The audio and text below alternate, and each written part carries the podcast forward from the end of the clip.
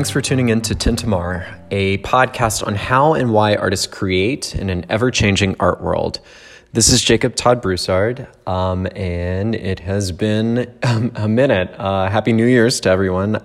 I paused a bit from the podcast with the election happening and the holidays and um, some personal things that came up, but uh, I am back with episode seven and this episode features two great artists, uh, Julia Rooney and Maya Strauss. Both of them I met uh, during my time at the Yale School of Art.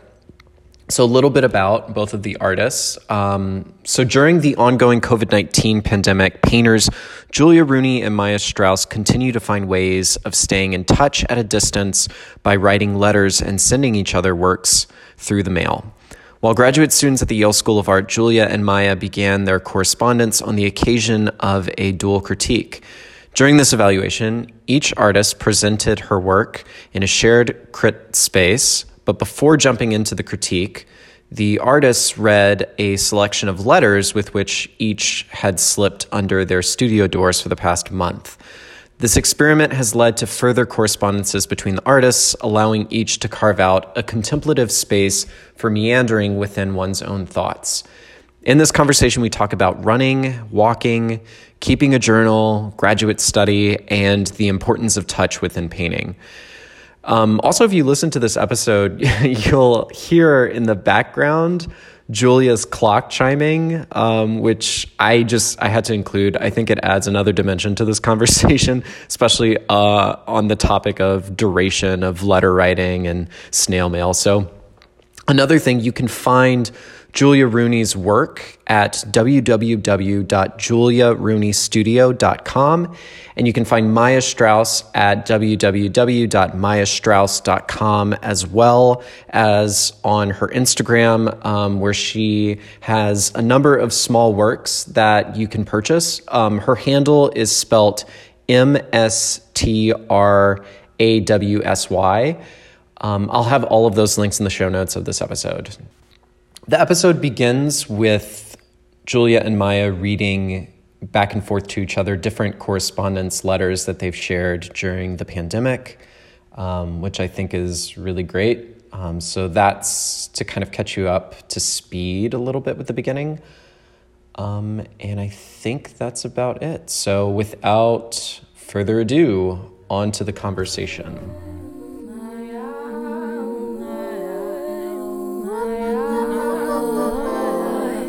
Maya. You hear that? Stop. no, there was rain. Maya, Maya.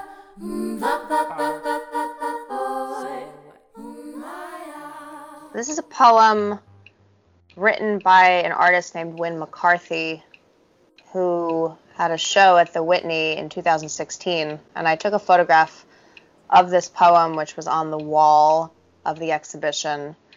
And the poem is titled and dated Monday, March 7th, 2016, New York. It wasn't so much that I was changing or growing into something different, but that I had lost all continuity with yesterday, with the entirety of my past, and was left as just this newborn like creature that didn't really have any compounded experience to work from and present to the people I met. I had lost the pattern, the rhythm of being myself, like I had lost count, like I had forgotten the words to the song. And don't be mistaken, there was nothing liberating about this, like now I could just invent, create, whatever. That wasn't the case at all. It was entirely embarrassing, like I had forgotten the lines to this role I had been cast in, and my forgetting was jamming the whole scene up, since if I wasn't just going to own up and do the, my part, the whole thing was going to grind to a halt. And where the hell would that leave us? This that I'm about to read is a, a, a letter I wrote Julia. So, March 28th, 9:34 a.m. Dear Julia, I stretched yesterday and I realized this morning that all of the sore spots have not been moved in a long time. There are all these hidden parts that I have forgotten about my rib cage, the top of my foot, Losing your sense of taste is a symptom of the virus. This one seems the most scary to me. How do you eat without taste? Uncharted territory. My cat has been quarantined most of his life. Should I keep stretching? Ree Morton talks of it being imperative to put her autobiographical personal flags in a public space. Not hanging dirty laundry, hanging sacred laundry. I never sent you the ball of felt I meant to send. It has been eaten by moths a little. It is deep brown, burnt umber. It feels substantial. Best, Maya. This is a photograph of a letter dated March 31st, 2020. Dear Maya, last night I had a dream of 3D printing Clorox wipes. The strange thing is that I have never 3D printed anything, nor do I have an image of what that process even looks like. What then becomes invented in a dreamscape when you have no precedent to work from? I usually, for the past few years, write my dreams down as soon as I wake up. I've taken to drawing instead, so maybe the dreams will become less vivid or I will forget them faster. But even a few days later, I still remember taking a trip to Boston, but a version of the city that felt like Europe. Also, a dream of being back in college, dorm life, communal living. I love the idea of photographing letters rather than typing them in Gmail. Do you think the Google Ghouls can read the text or decipher this drawing? I bought this pad of paper years ago when I was interested in making word drawing works. I guess I've been thinking about that for a long time, and now it's something I actually do in the studio. I do think art will persist amidst this all, one of the unlikely survivors. It's so, quote, far from essential, on a budget slash government assessment, even in normal times, that when getting down to the essential during times of crisis, it will find a way to survive and change and thrive. Love, Julia. Yeah, so I guess like one just small thing to know about these, like Julia saying that it's a photograph of a letter, um, because this was kind of the beginning of our correspondence in March. Um, we started over email, like talking about like exchanging letters and I was staying with my folks and they were sort of paranoid about the mail at the time. So we decided that we would send over email, but then we wanted like handwritten letters um, for a number of reasons. So we started taking pictures of the letters and eventually sent them all. And that idea of the Google Ghouls being able to decipher text within the format of email, but perhaps not within the format of a drawing or a piece of actual physical writing, and a way to sort of circumscribe the digital net while still participating in it. So, if you both could state your names and where you are currently located. I'm Julia Rooney. Currently, as in today, September 21st, I am in New York City in my parents' and my uh, apartment in downtown Manhattan where I grew up. In this sense of like longer term, I'm sort of between Connecticut and New York at the moment. So I'm sort of in whatever the word is relationship. I'm in a dual relationship with two cities right now. Uh, uh, Maya Strauss. Um, and right now I'm in my apartment in Alphabet City um, in Manhattan. First off, I would like to ask both of you um, how did you independently get into making art? How was that introduced to you? If it was in your childhood or if it was something later realized? I'm interested to hear both of your sort of independent narratives of how you came to painting or just art making in general. It doesn't have to be painting. My parents are involved in the arts, um, you know, and, and Julia and I have that in common. Um, so it, it was present for me at an early age that you just like express yourself through painting and through writing and you know through putting different things together. My dad is a is a writer and and my mom is mostly a painter. So that's always been a part of my life. for a long time I wanted to be a writer. I didn't really think I had a lot of uh, ability visually. I like doing it. I thought it was a part of my life, but I didn't think that I was very like dexterous with my hands. And um, once I got to college, I I really missed making things, and I ended up taking more classes in that than in writing. I sort of figured out that as far as school went, art school made more sense to me. That I, I liked the writing part, but I didn't really like how things were structured, if that was the career path. So I transferred to art school and then kind of, you know, never looked back. I grew up also with parents in the arts. My father uh, is an indexer, which means that he writes indexes to books, which is not explicitly in the arts, but he does do a lot of art books. So he reads the book and then he writes the index um, which is interestingly like Maya, like it's like her father is a writer, and my father's kind of in dialogue with writers and editors and publishers. And my mother is an art therapist, so someone who's always believed that making art is a way of processing experience. And I would say that she actually came to that profession well into my upbringing, but I think always raised me with that belief that art is fundamental to living. And I think it's also funny that the first art I ever did was actually ceramics, which is kind of the way I, I feel like I've come to know Maya in part. So I was doing a lot of clay at Greenwich House Pottery uh, growing up, and I didn't start painting until middle school, high school maybe. And I went to LaGuardia, which was an arts high school, so it kind of was like a daily thing. And then going to college, I actually didn't want to study art because I felt like I needed to be in a more kind of like verbal space, and um, it took some some time for me to get back to wanting to be visual as opposed to verbal in an academic context.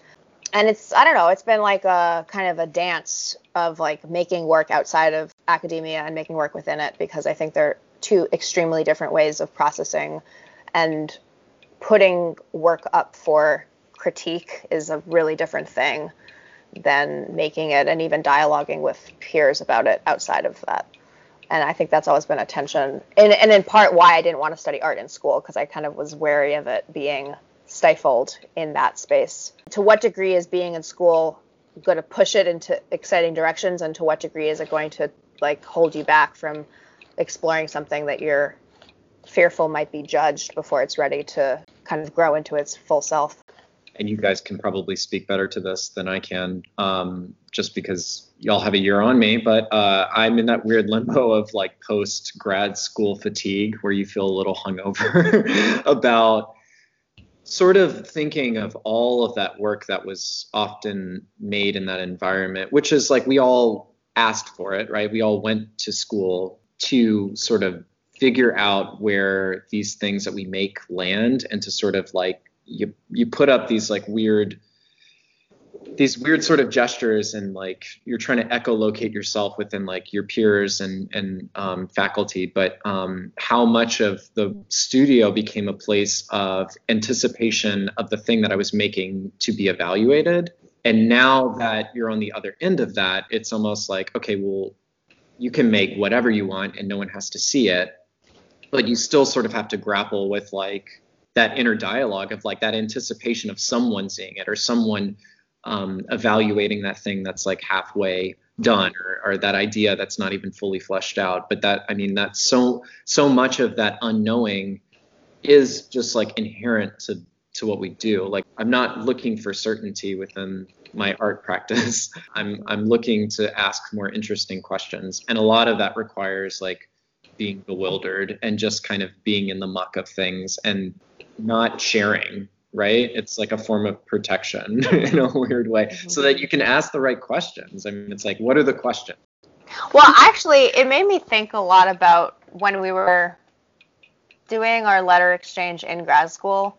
I think a lot of those letters, in the context of that place, were quandaries about the way work would be received. Like, I think we were exchanging a lot of questions with each other in a very like one-on-one way. Like that was an audience of one. Like writing a letter to a person is an audience of one rather than an audience of 50.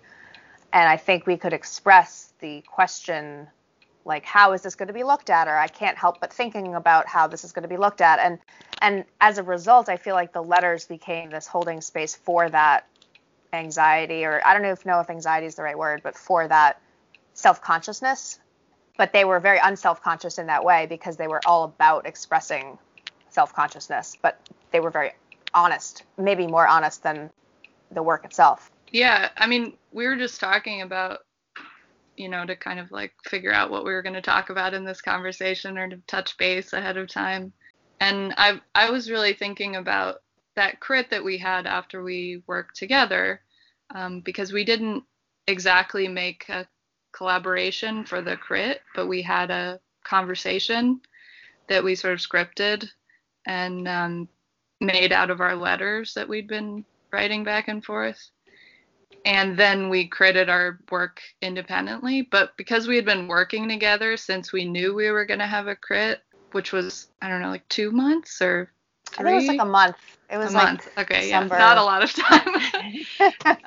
um, but to me, that was that still stands out as the most constructive crit that I ever had, and I think a lot of that is because what you're saying, like we got the anxiety or whatever you want to call it like out of our heads you know like we talked through like any of the insecurity that you think about coming up to a crit so that it was you know still there but i wasn't focusing on it i wasn't like oh what if this happens because i'd already talked to you about what that scenario could have been so it, it kind of didn't couldn't exist anymore if that makes sense. Like we'd already created like this sort of safe space around the work to a point where worry couldn't be there. I always think about this Robert Gober piece that was a model of a piece that he never made. And the model itself is so interesting. And it was good enough as a model. It didn't need to be made almost. And like this idea of like writing a letter about something that actually never gets made like in a way, I don't feel like that holds itself up to the same kind of critique as an object that is made. It's it's like a, on a different terms. Just for the sake of clarity, too, for listeners, um, the critique format at Yale, um, which is where you both got your MFAs, is a two-person crit. Each person has an hour sharing the same space and usually it usually is pretty independent but what you guys had proposed was where's the middle ground for you both to have your independent work in in the room but also hold space for each other and how the correspondence of letters back and forth throughout your time as students mediated a lot of those tensions. I think one thing that you guys sort of made or made me consider as a student at Yale was okay, like what is the role of collaboration with my peers during this time when we're all sort of going through this weird social experiment, which is grad school. It felt like that a lot of the times. How can you sort of lean on other people to to get you through it and to reinforce your ideas and validate. I say this from collaborating with a peer of mine. It was like, it was one of the first times that I felt like seen and heard in a weird way. But there was so much dialogue that we shared. Um, this is my my collaborator Emil Mausner, um, and we shared in the studio. We would just you know late night studio conversations back and forth, and it just sort of opened up the possibility of like well why don't we just collaborate for our final review together why didn't why you know if if if these if we're getting to some sort of mutual interest in what we're doing and like ideas that we share um, why not let that take place in a final review. And by that point i mean this is like the end of our our last semester. We're like you know what? Just let's do it. Who gives a shit? Yeah. Because so much of i mean and i don't want to project this onto you guys um, onto your own experience but i felt so much of my relationship in school or, or my relationship to my work was like sort of Sorry, the clock is chiming. I love that. Oh. It's also wrong. It's like 22 minutes fast, so it's Yeah. not really I was like, looking at 11. the clock. I'm like, wait, it's 10:40 right now. but uh, yeah, like how like we could, I don't know. It's like that that com- those those conversations and that collaboration has led not only into working on projects and correspondences outside of the social experiment of grad school, but um, it's like it's led into a lifelong friendship, you know, which I think is like that is something that like that's that's an amazing effect that can happen when it's collaboration. Um, like a friendship can come out of that. And so, could you guys talk a little bit about friendship in relation to your correspondence and your collaboration? Yeah, we're not friends. just, I'm just kidding. No, I mean, I, I think I don't know if it's that important to mention, but we were picked randomly. So we weren't, you know, you get picked from the crit randomly as a pairing. And I already was like really sure in my head that I was going to convince whoever it was to collaborate with me. But I'm sure a lot of people would not have uh, been excited about it and maybe would have turned me down. But you know, we were we were lucky, I, I think, in that way that we were, um, you know, well suited to each other, and I think didn't really know that at the time. We hadn't actually talked a, a whole lot before this. Um, and then also, I think because we're both, uh, you know, writers, like like writing as as part of what we do, I think in in different respects. Um, we mostly communicated that way. I mean, we did have conversations, but we were like in a real time crunch and let's just start talking like whenever we have a thought um, about something we could make together, we'll write it down. And then we kind of ran out of time to make a, a thing together and the letters ended up, you know, being a proposition for a collaboration. But I, I think it's important that the friendship came out of you know these letters like that that way of uh, you know responding to like a full thought of somebody else and then figuring out what to say to it. And also like two things. It was actually strange compared to like the regular crit cycle where you find out a week before you have to go. We actually had a month of knowing which in a way is like awful because then that you have a full month and you're like oh my god now i have to like you know make something really amazing because i have a full month to make it. But also that we actually could develop it over that time. Despite there being this time crunch it still felt like longer. So we had a sustained back and forth.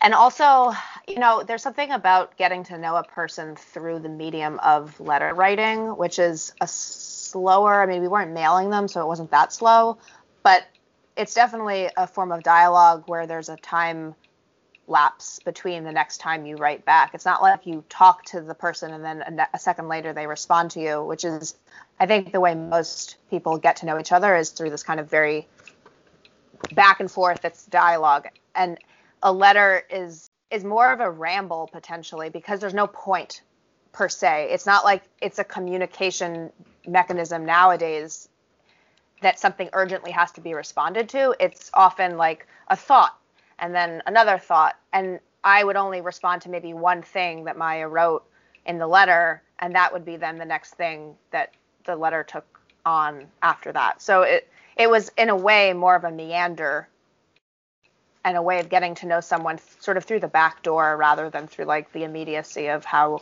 I think most people get to know each other. and i think weirdly because we've met up maybe a few times since school but you know there hasn't been that much time since school. And then now this pretty much this whole year has been like a quarantine weird time. So most of our correspondence as friends has been through letters. Yeah, at a distance. yeah. So i mean it i haven't really thought about it that way but i i think that's definitely true that a lot of our back and forth has been like sending each other things i mean even like sometimes over email or you know we've both like sent each other work also like through the mail and that's a very I mean it's a very like old kind of friendship, you know, like uh an ancient friendship.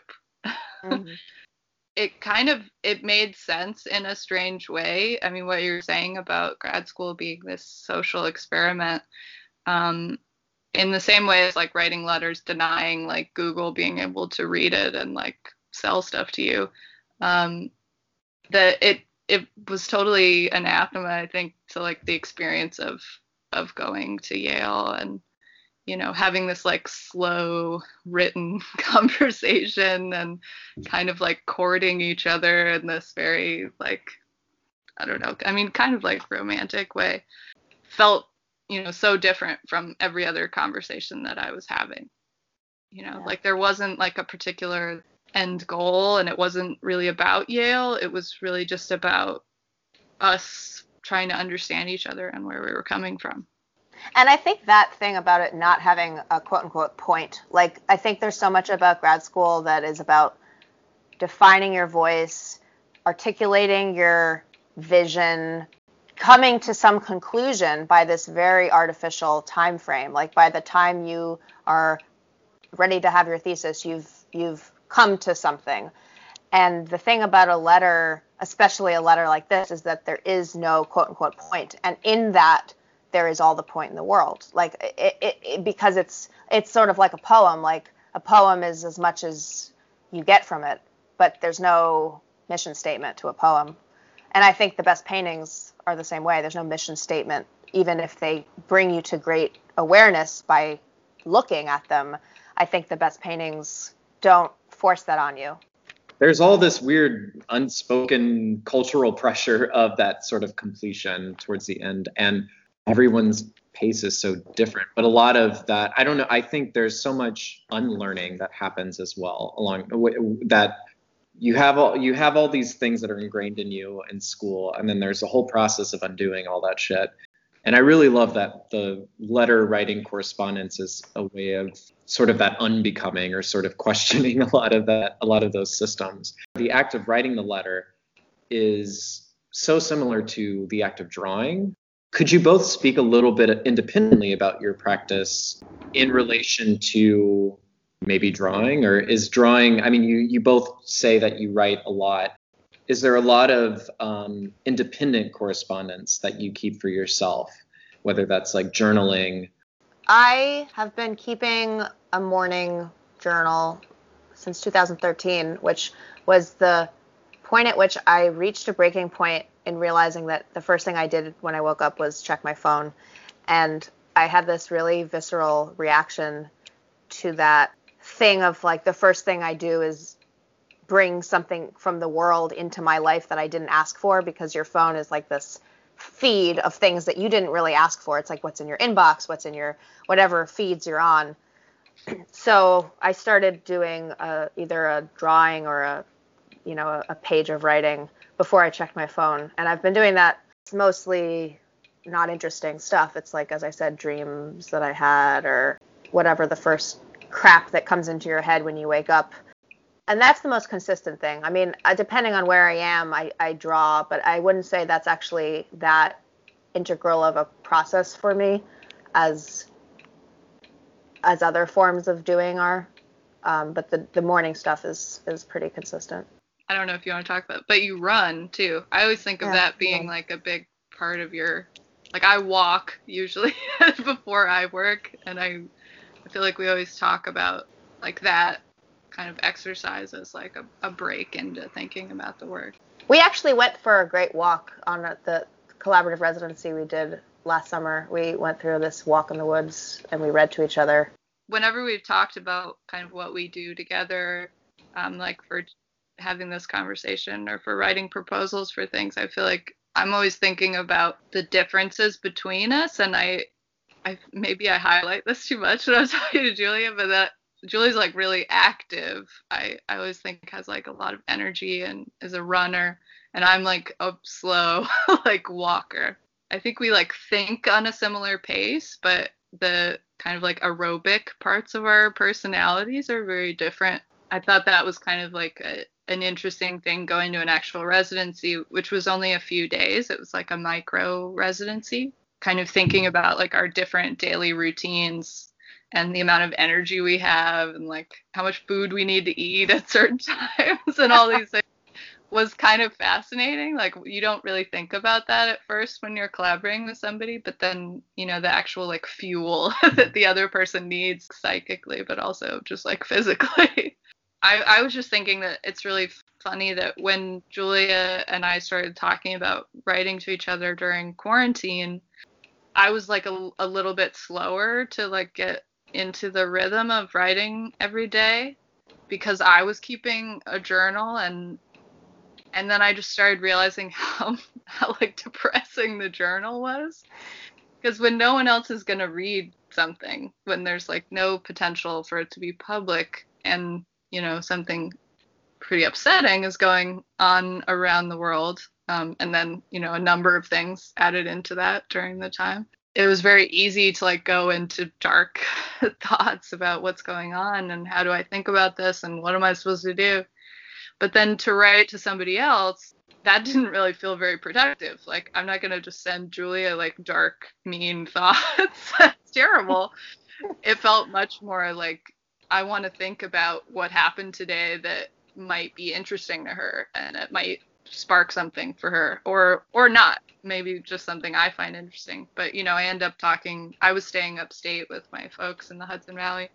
Um, so there's a lot of mention of like seasons and like birds and, you know like what did i see today that was uh was interesting to me that julia's not seeing you know probably in in New York City. So there was a lot of uh, it felt a lot more generous to me to think about that as a daily practice.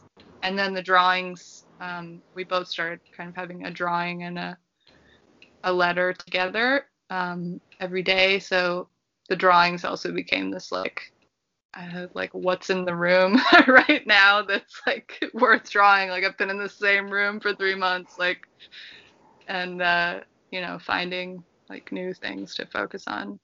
I think also though in this moment, like a letter has a different degree of expectation to it because if you are in need of talking to someone, you're probably going to text them, call them, maybe write them an email, and there's a certain expectation that they'll respond to you if it's a text within an hour, if it's an email within 24 hours, whatever, or like immediately people want responses. I think that because a letter, there's a time lapse, the likelihood that it will get to you and that person will still be in the same state. Like you write a letter, you're in an immediate way of feeling. You send it three days later, something has probably changed in some capacity. So I think it's it's that there's also like a degree of urgency that is very different and you're almost like responding to the shadow of something versus like the actual presence of it. By the time someone reads your letter it's like it's not relevant in the same way. It's relevant in a different way because time has passed. Again it's like this thing about like i was thinking about this during the pandemic like all the businesses that are essential versus all the businesses that are non-essential and it's like you think about art and it's like art has never been essential. But in that in that it's almost like more important. It's more valuable in the fact that it's not essential in a in a weird way. And like letter writing is sort of the same. It's like it's not essential that you respond to it right away, but in that it's like it's so valuable to have that correspondence. The clock is coming again. I when I was um, um I don't know. I mean, the thing about painting too is like I think so much of the way that people teach themselves to paint and even teach themselves about what they care about in painting is by looking at paintings. And that's like still the value of going to an artist's show or going to a museum, I think, is that you're imbibing this this material and the hard thing about grad school i think is that there's like again this time pressure where it's like you have to take it in at the same time that you have to put it out but in the real world there's a much longer process of diffusion and it can be years after the fact that that work finally gets made and you know i guess to your question jacob you know, I never felt like I was actually making paintings during grad school. Like I feel like I made very few paintings. Um, I made a lot of work and I was painting, but they weren't paintings. And now, 2020, so like you know, two to four years, depending on where you count backwards from, I feel like I've just started making paintings again, like what I consider to be real paintings. Um, I felt like in grad school, I don't think paintings get better by talking about them. And I did not see a way that I could not talk about what I was making in that environment. So I almost avoided making paintings at all because I didn't think it would be productive to talk about them. And that wasn't like a conscious choice. It wasn't like I was, you know, like preventing myself. I just did not have the instinct to make paintings at the time. And now in this way of like, there's no there's nobody looking you know there's, it's not like i'm making these for a like for a show or for you know a critique or for a person it's not it's just it's in a vacuum in a weird way um, i feel like i can i can make them again i think what you were saying too about like when you first said that we that our painting practices are you know open like that we let a lot of other ways of working in i think I think it's funny because if if you said that about most artists, I would assume that you mean something digital, like video or like VR or or something. Mm-hmm. And I think the thing that makes it less of a painting practice for us and more of an overall process is that we both are really interested in touch. I mean, that's part of the letters and that's part of, you know, our interaction. Um, but a lot of it is about, you know, surface, but in the a deep sense of surface like what what do you feel around you in the world what do you what do you touch how can you manipulate materials with your hands um, so I, I think that's kind of like the uniting way of working with everything that you know both of us do respectively and together. And maya sometimes i feel like looking at your paintings i feel like you've like massaged the painting out of this like there's this painting that you made and it was just like you put oil over like something that you shouldn't have put it over or like you put acrylic over something and it was just like there was this layer beneath the final layer that was like seeping through and it was like i just felt like you were like coaxing it out you know and i think there's a lot of paintings that look very slick and very like agile and like fluid and there was this way I felt like that you were like getting it out from the very very deep like, extruding and, it. yeah, yeah, and it was it and it really made the painting what it was, you know? It was like a fought for painting. It wasn't one of these dexterous like I'm to just like whip this thing out. It was like you fought for it.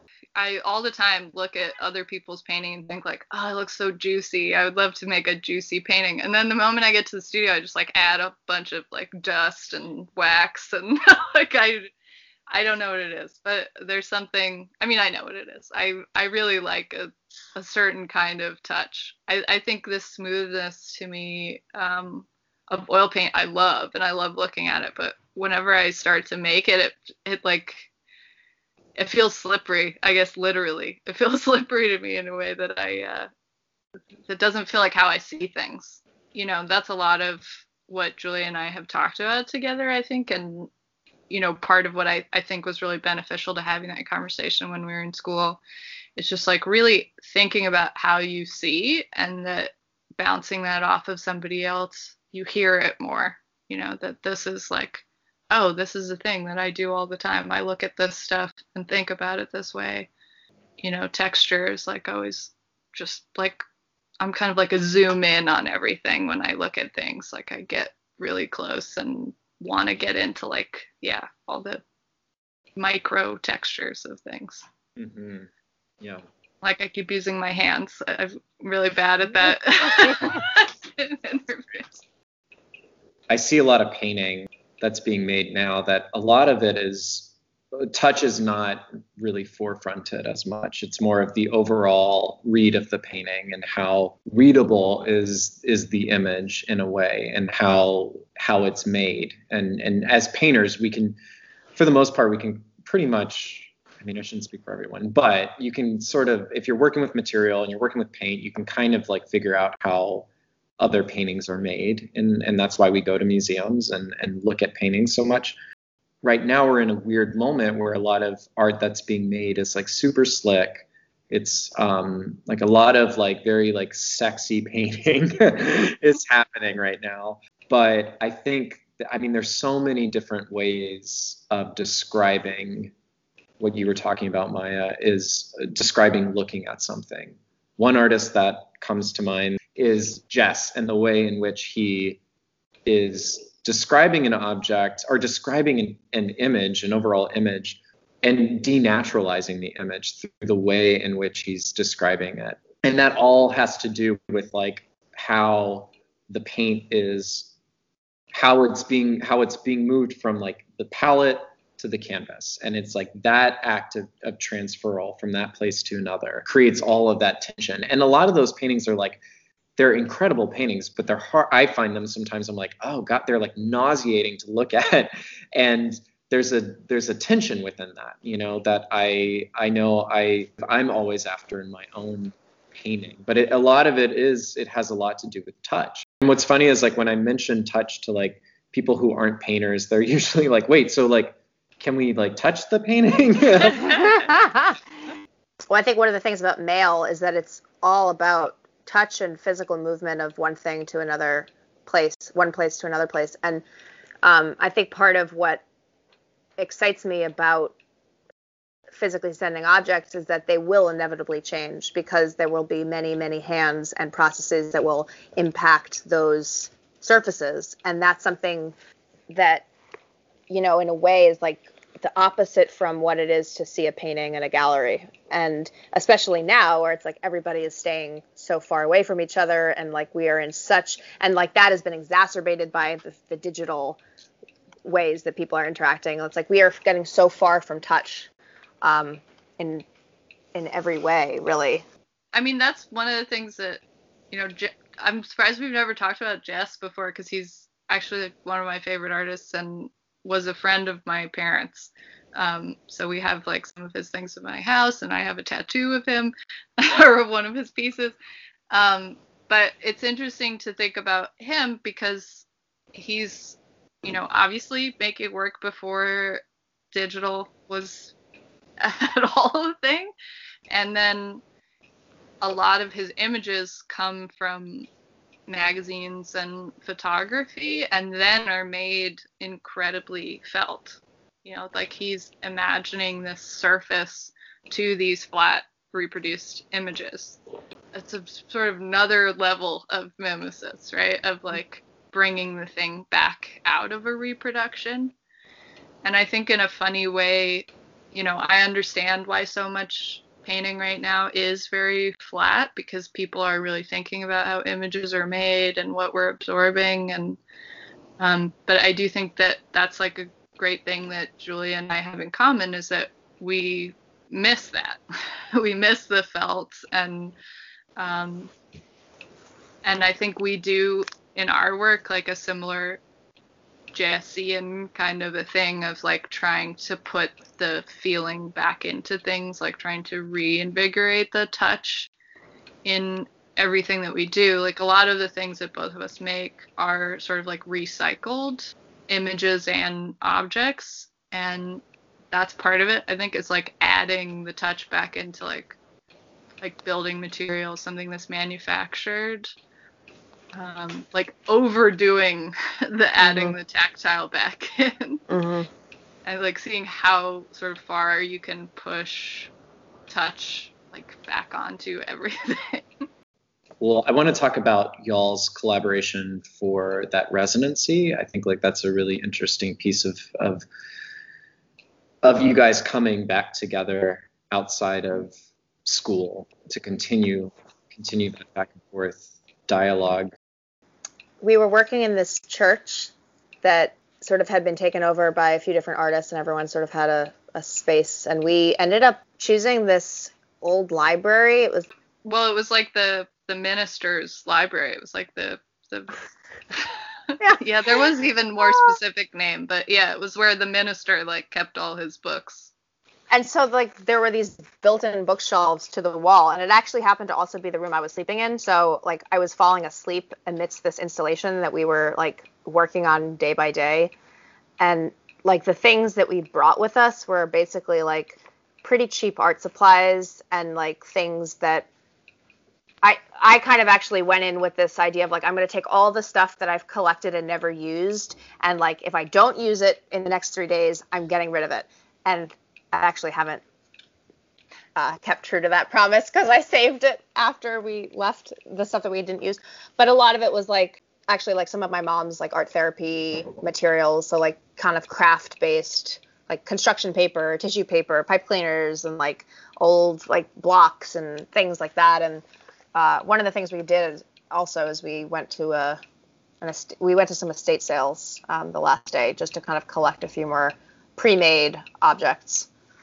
Um, and a lot of the thing that we ended up making was about arranging more than it was about producing something entirely new. And we spent a lot of time not talking in the room, but moving things from one shelf to another and sort of thinking about it as an arrangement of objects rather than like a set object. One of the things that we did buy, like once we were we were there. I think partially because I really like using it. I didn't have a studio I could use it in was plaster. We just bought like a huge thing of plaster, and because we had this idea that we had all these materials that you know have like certain connotations. If you only use them, they do sort of look like little kids stuff.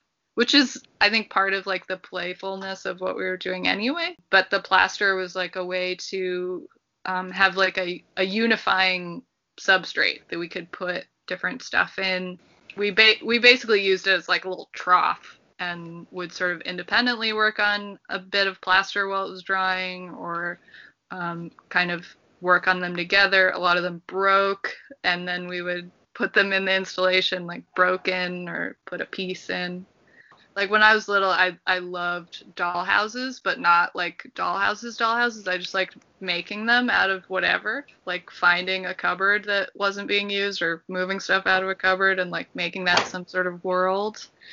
And I would call these like setups. There's something to that with what we were doing that it was just like very like contemplative, but at the same time like very playful of like oh, but this could like hang from a really long pipe cleaner and then it would kind of like dangle there in this weird way or this could be sort of like stuck on the bottom and like what would that do? And it was a fun kind of like totally visual conversation of just like moving things around. And it was also really spatial because we photographed it at the end to try to have like you know some documentation. But i think in large part what the room was about was about discovery. And like there were a lot of things that were hit i mean they weren't hidden but they were not things that you would see upon first walking in because we we had this this text that we cut up and we embedded excerpts of the text throughout the room. So if you were in the room for three hours you might after the three hours see that there was this little piece of language. So it was very much also about like spending time in a space as opposed to just seeing it and getting it which is i think what we're talking about like this very image driven way of making work nowadays that like you see it you get it you move on. And this was not about that. It was like you might actually not get it at all. And that's like almost like a john cage thing. It's just like there's no climax there's no denouement. It's just like it keeps going and going and going. So I have two more questions. Uh, one of them is, I guess this is more of a question for your, for each of your independent practice, or it can be collaborative.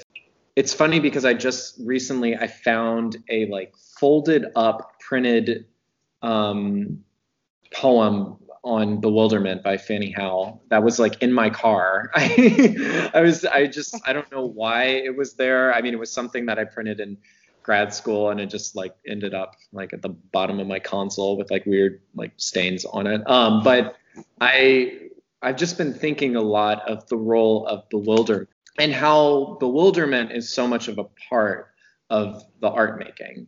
You have to be vulnerable enough to be bewildered and confused. And a lot of our job is to maintain a state of bewilderment because that is ultimately what leads to discovery, that leads to new ways of considering what we're doing, considering what painting can be, um, what it is for us. With that bewilderment, there comes a lot of doubt. I mean, this is, I'm speaking solely for myself. Um, I don't want to project that onto you guys. I'm curious as to what is your own relationship to bewilderment. Is that something that you prioritize in the studio? Is there a certain uh, healthy distance that you keep in relation to doubt so that you're able to get the work done that you need to see done? I mean, I think as far as collaboratively, I, I think that's a lot of what I like about when we've worked together or when we talk about possible projects is that well, I mean, for one thing, that we haven't really made that many things together. Like we were just talking about that, that mostly we talk about possible things that we could do and what they would be like. And I think a lot of what's in there that's maybe kind of related to doubt in, in another sort of ways like hope or like possibility, you know, that we are constantly having these conversations about like what could possibly happen and like well it couldn't happen while we're in grad school. Like this idea we have like, we couldn't really do it here. Or like who would let us make this thing? Like maybe nobody and we just need to make like a mock-up and that's the thing. And um, I, I think that the collaboration has been good for for me anyway in that way of like kind of destabilizing how i think because automatically if you're talking to somebody else and you're making a work with them, you you kind of have to like leave part of you and figure out like what the two of you can make together, what's possible. I mean, this like daily routine thing, I think if we did a month long residency, we would become much more in balance of like, okay, like Julia's gonna go for a run, I'm gonna go for a walk, and she'll like lap me three times, and then like we'll meet at the end or something. You know, we would get like some kind of uh, balanced system, you know.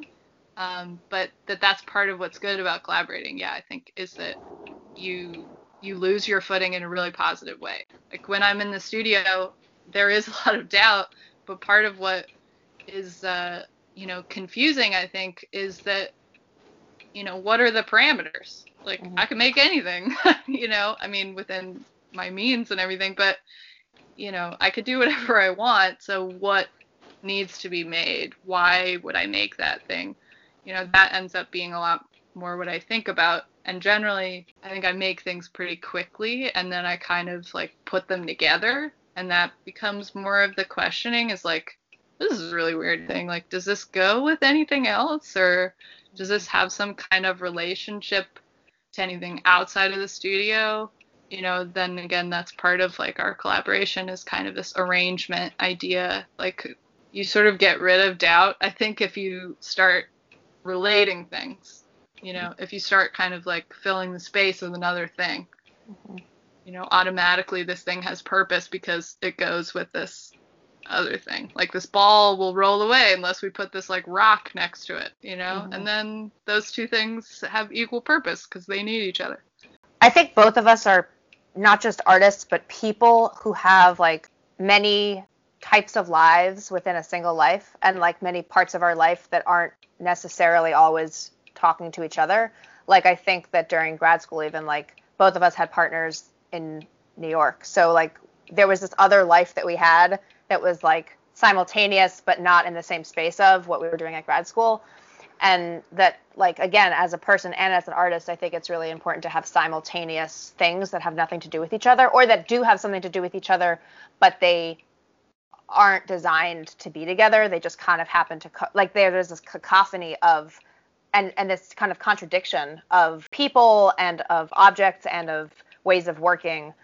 That's helped me, I think, understand the limits of a painting and what a painting is and what a painting doesn't need to be. Because I think sometimes I have all these things that I want a painting to be, and then that becomes the painting becomes unwieldy and I think in my like earlier years of making paintings, I wanted to put everything, like all these ideas, all these concepts, all these theories that I was excited about into a single painting. And the fact is that a painting doesn't need to hold so much. A painting can be about one thing. And a letter can be about another thing and a relationship can be about another thing and you know even like in our relationship like our relationship could just be a friendship but it's also another thing that's actually separate from a friendship but it's also a friendship it's like it's a kind of an and and and rather than it's this or this and i i think that's really important to just like have all these different places that you can deposit ideas into and that allows the painting to just be its own thing and to be in a way a modest and humble thing that's excellent at what it does. But it doesn't do everything. It just does something. Yeah, I like that and and and. Yeah, yeah, yeah. Just a continual like run-on sentence. I love that. I, I think that's like a lot of what what also just like in a material way I think about with us is like I keep I just read something about magpies the other day and this idea of just like more being okay that I felt like was really good about our collaboration and part of why I think um you know like not to keep talking about this but like why I felt like the crit after our collaboration was good was that um, you kind of like gave me permission to include everything I wanted to put in and to like not edit myself in uh, I mean not that I don't think editing yourself can be good um, but I think both of us have an inclination to go towards the like include who you are include what your life is about include all the things in the studio like not to um, you know hold back certain parts of how we're working I think that's part of what the collaboration has been is to kind of like like add do another and on top of what we do like then there's the space between you and somebody else and fill that space too like make another thing out of that relationship hmm Yeah, yeah. Permission, right? That's the big. yeah That's the big word. Yeah, absolutely. All right. So my final question for you guys is, um, what does creative satisfaction look like for you? I want that clock to like gong.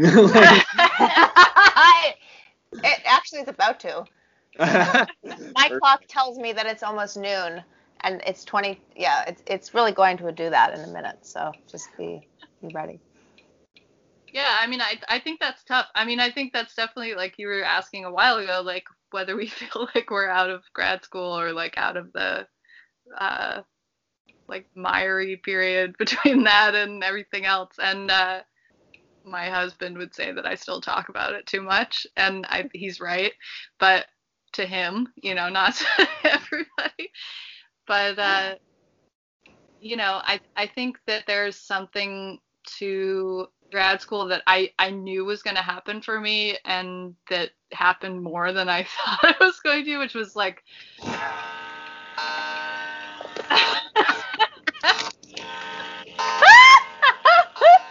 you knew it was going to happen Time. That's it.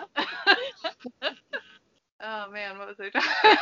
you knew something was going to happen in grad school right. That I was I was gonna have to become like stronger in what I think my work is. Right. That people were gonna make me feel really uneasy about my beliefs in my own work. And and i think that is a really good thing. And that was exactly what i felt like i was missing was that i got to a point where it's not like my work was perfect in the studio in any way um, you know before going to grad school but i got to this point with it where i felt like there was no tension.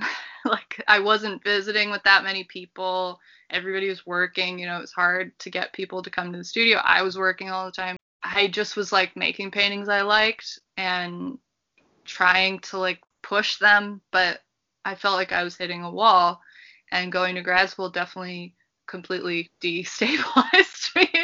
And um you know i was really like kind of I, I always think about it being like being in like a whirlpool, you know, like being in a uh, what's the word for that? Like a current in the ocean, you know, like you can't get out of it. It just keeps like pushing you in circles. But that you need that. I think as artists, um, you know, I think there have been a few people who've made really good work and had like perfect happy lives, but I don't know if I even really believe that. I'm sure there was something really bad in there that made them good.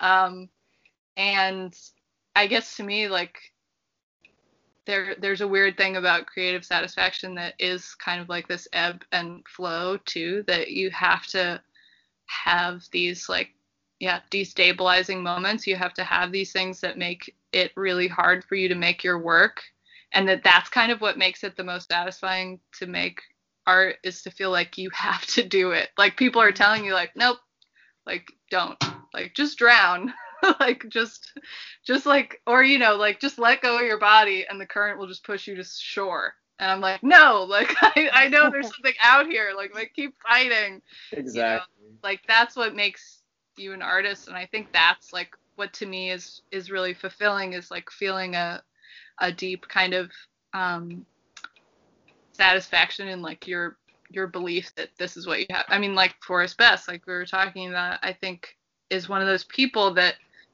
is great to look at if you know nothing about him but if you mm-hmm. know about him then you feel like that's a that's a real struggle like that's this is what I need to do. This is how I express myself. This is how I am in the world.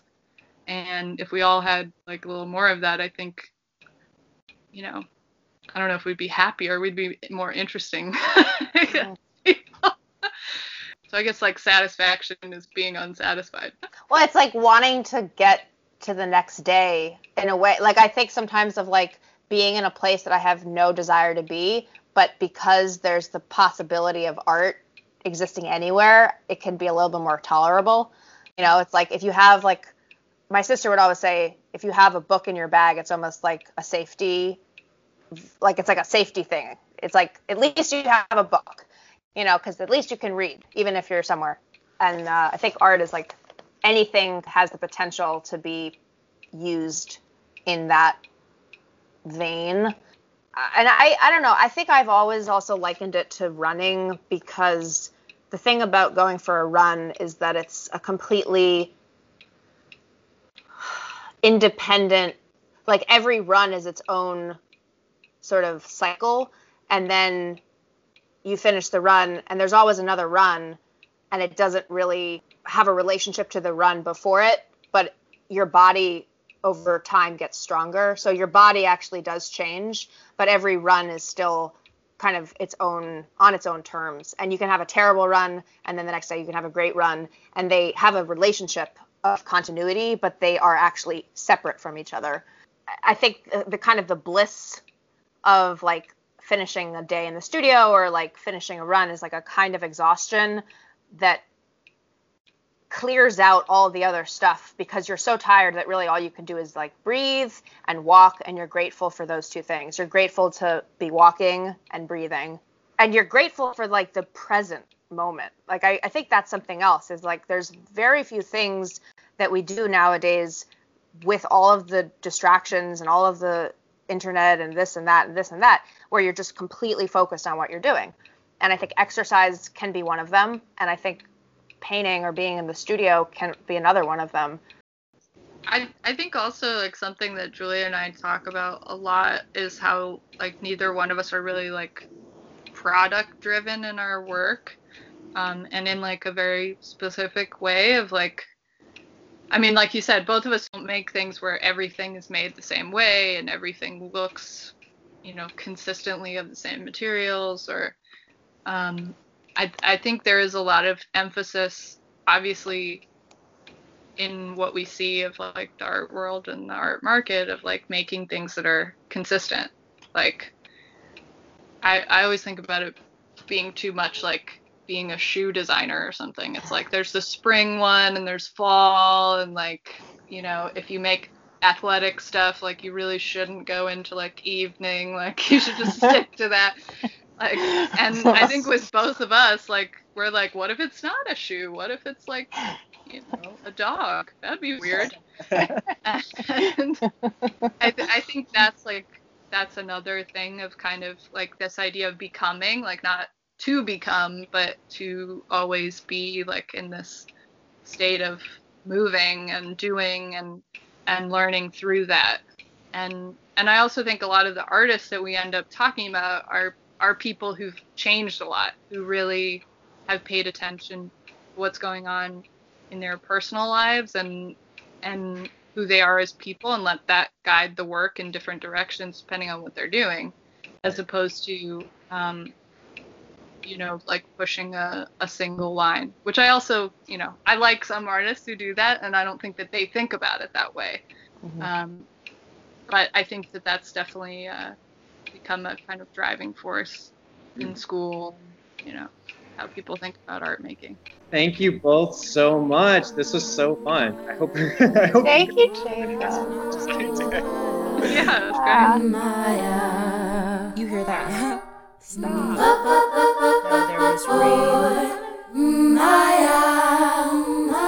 Thank you so much for listening to this episode of Tintamar. If you would like to support the podcast, you can head on over to our Patreon page at tintamar slash patreon.com to support. Um, we also sell tote bags, hand printed tote bags with the logo on them. So if you're interested in one of those, send me a DM on Instagram and I can mail you one. Uh, also, shout out to Omi, who produced the music for this episode. Um, you can find her music on soundcloud.com slash only Omi. Thanks so much. Bye.